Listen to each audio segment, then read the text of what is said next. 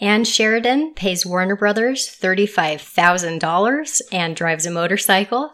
Cary Grant's a war bride. Howard Hawks likes comedy. And everybody gets sick. It's 1949's I Was a Male War Bride.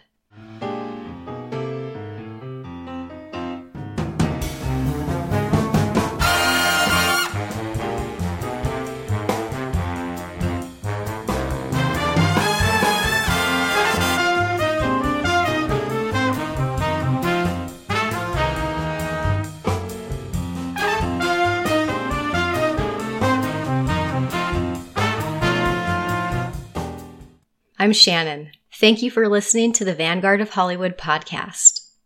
Put Ann Sheridan, Cary Grant, and Howard Hawks together on a picture, and you know you're in for an amazing film. I Was a Male War Bride, yes, you heard that title right, is hilarious, entertaining, and stands the test of time, even if some of the dialogue and jokes fall a little short of political correctness by today's standards. I Was a Male War Bride is everything you'd expect from a Hawksian comedy starring two of the era's most talented stars. The film would be one of Ann Sheridan's last great roles, and the pairing of Ann and Cary Grant will leave you wishing that the two had made good on their intent to make more movies together. Let's get to the plot. It's post World War II Germany, and Henry Richard, Cary Grant, is a French army officer on a mission he must travel to Bad Nauheim in order to convince a famous German lens maker named Schindler, Martin Miller, to come work for the Allies. Richard will first pass through Heidelberg to pick up American Lieutenant Catherine Gates, Ann Sheridan, who's been assigned to assist him on the mission. Henry and Catherine have a past. He's been chasing her and she's been running with the intention of eventually being caught. So it's obvious from the minute we see these two together there's some romantic tension. Henry and Catherine begin their mission with good natured teasing and bickering, which intensifies when they discover that the army doesn't have any cars for them to take on their journey. So they need to ride a motorcycle with a sidecar. Guess who rides in the sidecar? Yep, it's Henry. Right away, the classic Howard Hawks male female relationship is established. Catherine, with her license to drive a motorcycle, will be the dominant partner in this relationship.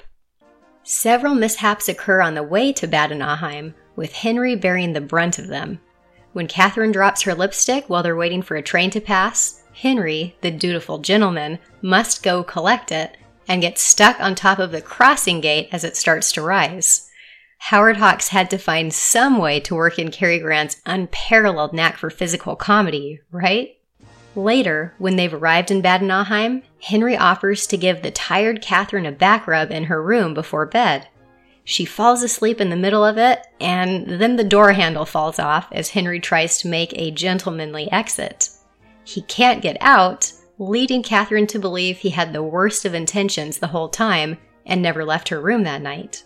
You'd think that Henry and Catherine would never talk to each other again after Henry goes undercover to find Schindler in the German black market then ends up in jail after the police raid the place and Catherine doesn't reveal Henry's true identity or admit to knowing him when she's initially questioned.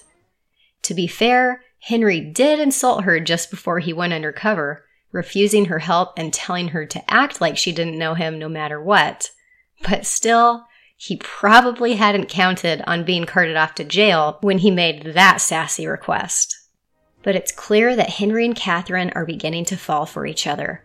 They successfully find Schindler and send him to France before finally professing their love for each other after accidentally crashing their motorcycle into the largest haystack you've ever seen in your life. Such an untraditional courtship foreshadows the untraditional marriage ceremony Henry and Catherine will have. After their desire to marry is approved by the Army, they must be married three times to appease regulations. It's still not happily ever after at this point, though. On their wedding night, Catherine's best bud, Kitty, Marion Marshall, knocks on the door and informs Catherine that their unit just received new orders to ship out to the US in the morning. The girls must report to headquarters immediately. So the marriage of Henry and Catherine remains unconsummated. Henry and Catherine must think fast if they want to stay together because Henry's not a US citizen. How can they get him to the US with Catherine? They discover that the immigration quota for the next two years is already full, so Henry and Catherine have to get creative. The only way to get Henry back to the U.S. is through the War Brides Act, which allows for spouses of U.S. military personnel to enter the U.S. off quota. The trouble is, it's always a female bride of a male soldier taking advantage of the act. Everything, down to the paperwork filled out by applicants, which asks such feminine questions as, Are you an expectant mother? assumes that the military personnel is male and the alien spouse is female. This is going to be one long trip to the US for Henry. With his application approved, Henry officially becomes a war bride under Public Law 271 of the Congress. And before he sets foot on U.S. soil, he'll have to tell this to countless military personnel in positions of power at every checkpoint along the way. Oh, and the marriage remains unconsummated because Henry and Catherine still aren't allowed to sleep in the same building because of Army regulations. Eventually, Henry and Catherine get to the last leg of their journey. It's finally time to board a ship to the US. Once on board, they can be together, and Henry won't have to explain his war bride status ever again. But an incredulous Navy officer won't let Henry board the ship as Catherine's war bride. So Catherine promptly dresses Henry in a female lieutenant's uniform, makes him a wig out of a horse's tail, and calls him Florence to fool this officer into thinking Henry's a woman. Amazingly, the plan works, and the two finally board the ship. After Henry's true identity is discovered, the Navy apologizes to him for all the confusion, and Henry and Catherine finally spend their first night together as man and wife. And that's the end of the film. I Was a Male War Bride is such a unique and zany story, it seems like it must have come from the imaginations of Howard Hawks and his favorite writers. But the screenplay was actually inspired by the real life experiences of Professor Roger H. Charlier and Captain Marie Helen Glennon. Charlier was a Belgian resistance fighter during World War II, and this guy was so awesome, I can't resist sharing a few of his contributions to the Allied victory. As a resistance fighter, Charlier secretly delivered information to the Allies through the Red Cross and the Free University of Brussels. He also spied on German naval forces in Antwerp before being captured by the Germans. Charlier was eventually released and would later help prepare cases for the prosecution of war crimes during the Nuremberg trials. Around this time, Charlier met American Army nurse Captain Marie Helen Glennon, who nursed Charlier back to health after an injury. The two would fall in love, marry, and go to the U.S. with Charlier as Glennon's war bride under Public Law 271. Charlier wrote a book about their unique adventure with the catchy title, I Was an Alien Spouse of Female Military Personnel en route to the United States under Public Law 271 of the Congress. The book would be the basis of 1949's I Was a Male War Bride. How cool is that? Well, director Howard Hawks actually wasn't that excited by the book initially, but Hawks's interest was piqued when he realized the great comedy potential of Charlier's story. Howard Hawks was an incredibly versatile director and could literally do it all, from gritty crime pictures like the original Scarface from 1932 to suspenseful film noirs like To Have and Have Not, and luscious musicals like Gentlemen Prefer Blondes. But Hawks had a soft spot for comedy and would say that, quote, Whenever I hear a story, my first thought is how to make it into comedy, and I think of how to make it into a drama only as a last resort. Unquote.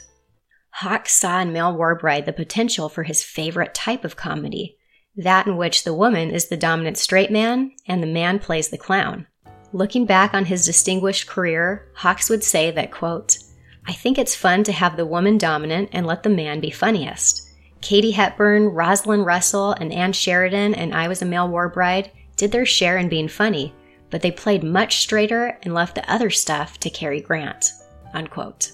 With the great comedy potential of Charlier's story and his buddy Cary Grant firmly in mind for the male lead, Hawks's enthusiasm for Male War Bride grew. There was never any doubt that Cary Grant would play Henry Richard in the film, and Ann Sheridan, after being artistically stifled at Warner Brothers for so long, couldn't have been more thrilled when she was offered the female lead in Male War Bride. If you remember from my podcast on Nora Prentiss, Anne had successfully negotiated an enviable deal with Warner Brothers in 1946. Under her new contract, Anne would make six pictures over three years for the studio, and she was granted script approval for each project. Anne was offered a few good roles in films that she readily accepted, such as Nora Prentiss, but towards the end of the three year deal, Anne found herself abused by the studio yet again. What good is script approval if you're only offered dud scripts? The only difference this time around was that under her new contract, Warner Brothers couldn't suspend Anne for turning projects down. Anne would express her desire for film roles that didn't capitalize on her sensual image in a 1947 interview with Louella Parsons. Quote, I'm too old to be an oomph girl anymore. You see, in the beginning, it was alright for me to do stories of that kind. I feel I must have benefited by my experience, or I wouldn't still be on the screen after all these years. So now I want to act. Unquote. So Anne, always proactive with her career goals, decided to buy out the last six months of her contract at Warner Brothers. As she'd share in a 1965 interview, quote, My option would have been up on January 8, 1949, so I had six months to go approximately and didn't want to sign with them again because I wasn't getting good properties. That's when I bought my way out of Warner Brothers for $35,000. They wanted 50, we compromised at 35. Unquote. According to Anne, the irony of it all was that just two weeks after she bought out the last six months of her contract, Jack Warner released Barbara Stanwyck from her contract at the studio for the same reason. He couldn't find good film roles for her, but Barbara wouldn't have to pay a cent. Anne would later say that she could never convince Warner Brothers that she could act. In her home studio's mind, Ann Sheridan would always be the oomph girl. So when Howard Hawks offered Anne the plum comedy role of Catherine Gates in Male Warbride, Anne didn't have to think twice about accepting. She would later say that, quote, I would have taken anything of Howard Hawks's, and with Cary Grant in it, sight unseen. Unquote. Anne's role in I Was a Male War Bride was initially planned for an MGM contract player who just achieved stardom after years of bit parts, a young actress by the name of Ava Gardner.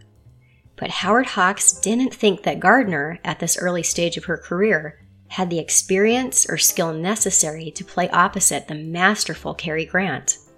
As Hawks thought about who to cast in the role, he remembered how impressed he'd been with Anne before she became a star. Anne had done a screen test for Hawks's 1936 film Road to Glory. The young Anne, not too long in Hollywood, and with her thick Texas accent, wasn't what Hawks was looking for for that particular project, but he recognized her potential and recommended that Jack Warner sign this charismatic newcomer. And now, just over a decade later, Howard Hawks still hadn't worked with Sheridan and decided she'd be the perfect foil for Cary Grant in I Was a Male War Bride. Hawks needed an actress who could hold her own next to Grant, and he was confident in Anne's ability to do this. Howard Hawks said that, quote, she outlived some of the worst pictures you've ever known and became good. People liked her. They made her a star in spite of the bad pictures. She was quick and good and everything. If you're gonna make a good picture with Cary Grant, you'd better have someone who's pretty darn good along with him. Unquote. I Was a Male War Bride would be shot on location in Germany, with interiors at Shepperton Studios in England. It's tempting to think that artistic integrity and a desire to lend authenticity to the story were the reasons behind 20th Century Fox's decision to film on location, but the main motivation was actually quite practical.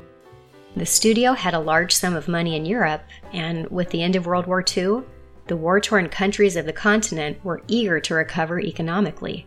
As such, 20th Century Fox's funds were impounded and only accessible if the studio made pictures in Europe. So, filming in Europe it was. Cary Grant is hands down one of the greatest comedians of the screen, and I Was a Male War Bride proved the perfect vehicle for Grant's comedy genius. According to Anne, Grant even wrote a good chunk of the original screenplay for the film. Quote, I read the script, which was the longest thing I'd ever read in my life, and when Howard called me back to see if I'd read it, he told me to tear out the first 85 pages because they weren't going to use them. that was written off the cuff, mostly by Mr. Grant. Unquote. Though Grant's written contributions to the screenplay weren't used, Howard Hawks encouraged Anne and Cary to ad lib during filming, and many of their ad libs ended up in the film. This ad libbing is why the dialogue and comedy between Anne and Cary is so natural and believable. Anne would give all the credit for this naturalness to Cary Grant, whose observation that in real life people often talk over each other, not waiting for the other to finish a line, would be a key reason why the scenes between the two stars in Male War Bride flow so seamlessly and stand the test of time. Anne would say that whenever Howard Hawks would ask for input on a scene, it was always Cary Grant who had the solution. Quote, We'd sit and think, and it was invariably Cary. He would tell you what to say. Howard is a very clever man. He picks brains. And he had a very clever brain to pick with Cary Grant, believe me. Unquote. Cary Grant even did his own stunts in the film, including the scene on the crossing gate I mentioned in the plot summary. He and Howard Hawks were inspired to throw that one in last minute, and it really is Cary, not a stunt double, balancing on the crossing gate as it rises into the air. Grant's enthusiasm for stunt work rubbed off on Anne, and in all those scenes of Richard and Catherine riding the motorcycle, it really is Cary and Anne doing the riding. Anne bravely stepped up to the plate and drove that 400 pound motorcycle herself, with Cary in the sidecar, even in the rain. The only casualty from Anne's sportsmanly daring was a rogue goose that got hit, which Anne felt so badly about she broke down and cried. The filming of I Was a Male War Bride was a pleasant, fulfilling experience all around. That is, until basically everyone in the cast got sick. A bit player contracted jaundice after location shooting in Germany was complete, and it was all downhill from there. Howard Hawks contracted some sort of, quote, itch from sitting around, unquote, probably hives, and then Anne got sick with an intestinal flu and pleurisy, which then turned into pneumonia. As a result, filming was suspended for two weeks. Marion Marshall, who played Kitty in the film and incidentally was Howard Hawks' girlfriend at the time, was just about the only cast member who didn't get sick during filming. Though Anne's illnesses from Male War Bride would contribute to her chronic respiratory problems, at the time of filming, it was Cary Grant's illness that was the most severe. As soon as Anne recovered and filming resumed, Cary Grant became near fatally ill. Anne noticed something wasn't right with Grant while they were filming the haystack scene, so she took his temperature. And then it was off to the hospital for Grant. He was diagnosed with hepatitis, complicated by jaundice. Cary Grant reportedly lost 37 pounds during his three month convalescence and later admitted that the illness proved almost fatal. The weight loss was so severe that Grant had to make screen tests before they resumed filming of Male War Bride to ensure that he gained enough weight back for continuity of his physical appearance in the film. Howard Hawks, as was his way, would try to find comedy in the situation. He'd remark about Grant's weight loss by pointing out that in the last scene filmed before Grant got sick, the scene where he drives the motorcycle into a haystack and professes his love to Sheridan, Grant looked like his usual self. But the second half of the scene was shot after Grant's illness and weight loss, and Howard Hawks would joke that, quote, Cary ran into a haystack on a motorcycle and came out weighing 20 pounds less, unquote. The expense of all the sickness delays meant that the last three weeks of filming Male War Bride would need to be done back in Hollywood. Howard Hawks would painstakingly recreate the sets from Shepperton Studios based on photographs he took before leaving England. All in all, I Was a Male War Bride would take a staggering eight months to complete. But the effort and illnesses were arguably worth the reward. I Was a Male War Bride would be 20th Century Fox's highest earning film of 1949, bringing in $4.5 million at the box office. Male War Bride would be the number one film in the US for two straight weeks and ended up being the third most successful film of the entire year. Even Cary Grant, who undoubtedly had greatest cause to view the film in a negative light, would tell the New York Times after Male War Bride's August 1949 premiere that, quote, I just saw the picture and the audience laughed themselves sick. I've been in many comedies, but I've never heard an audience react like this one. I honestly feel it's the best comedy I've ever done. Unquote. Ann Sheridan shared Cary Grant's enthusiasm for the film, and in the years after Male War Bride's release, the two were both on the lookout for good scripts to present to Howard Hawks as a follow up collaboration. Ann would say in a 1965 interview that, quote, We were going to make sequels. We talked to Mr. Hawks about it quite often, but there was just nothing that could come up to Male War Bride. We just never found another good comedy, that's all. It's a sin and a shame, too, because I think we should have done two or three. Unquote. Perfectly said, Ann. I couldn't agree more. And that wraps up I Was a Male War Bride. Be sure to catch the film on Turner Classic Movies as we celebrate our last week with Star of the Month Ann Sheridan. For delicious recipes and all things classic Hollywood, visit my website, macaronsandmimi.com. And join me next week on Vanguard of Hollywood. I'll be celebrating Ann Sheridan through her friend, the legendary fashion designer Billy Travilla. I'll explore Travilla's fascinating life and career, his friendship with Anne, and highlight a few of his most famous designs for Hollywood's most glamorous actresses.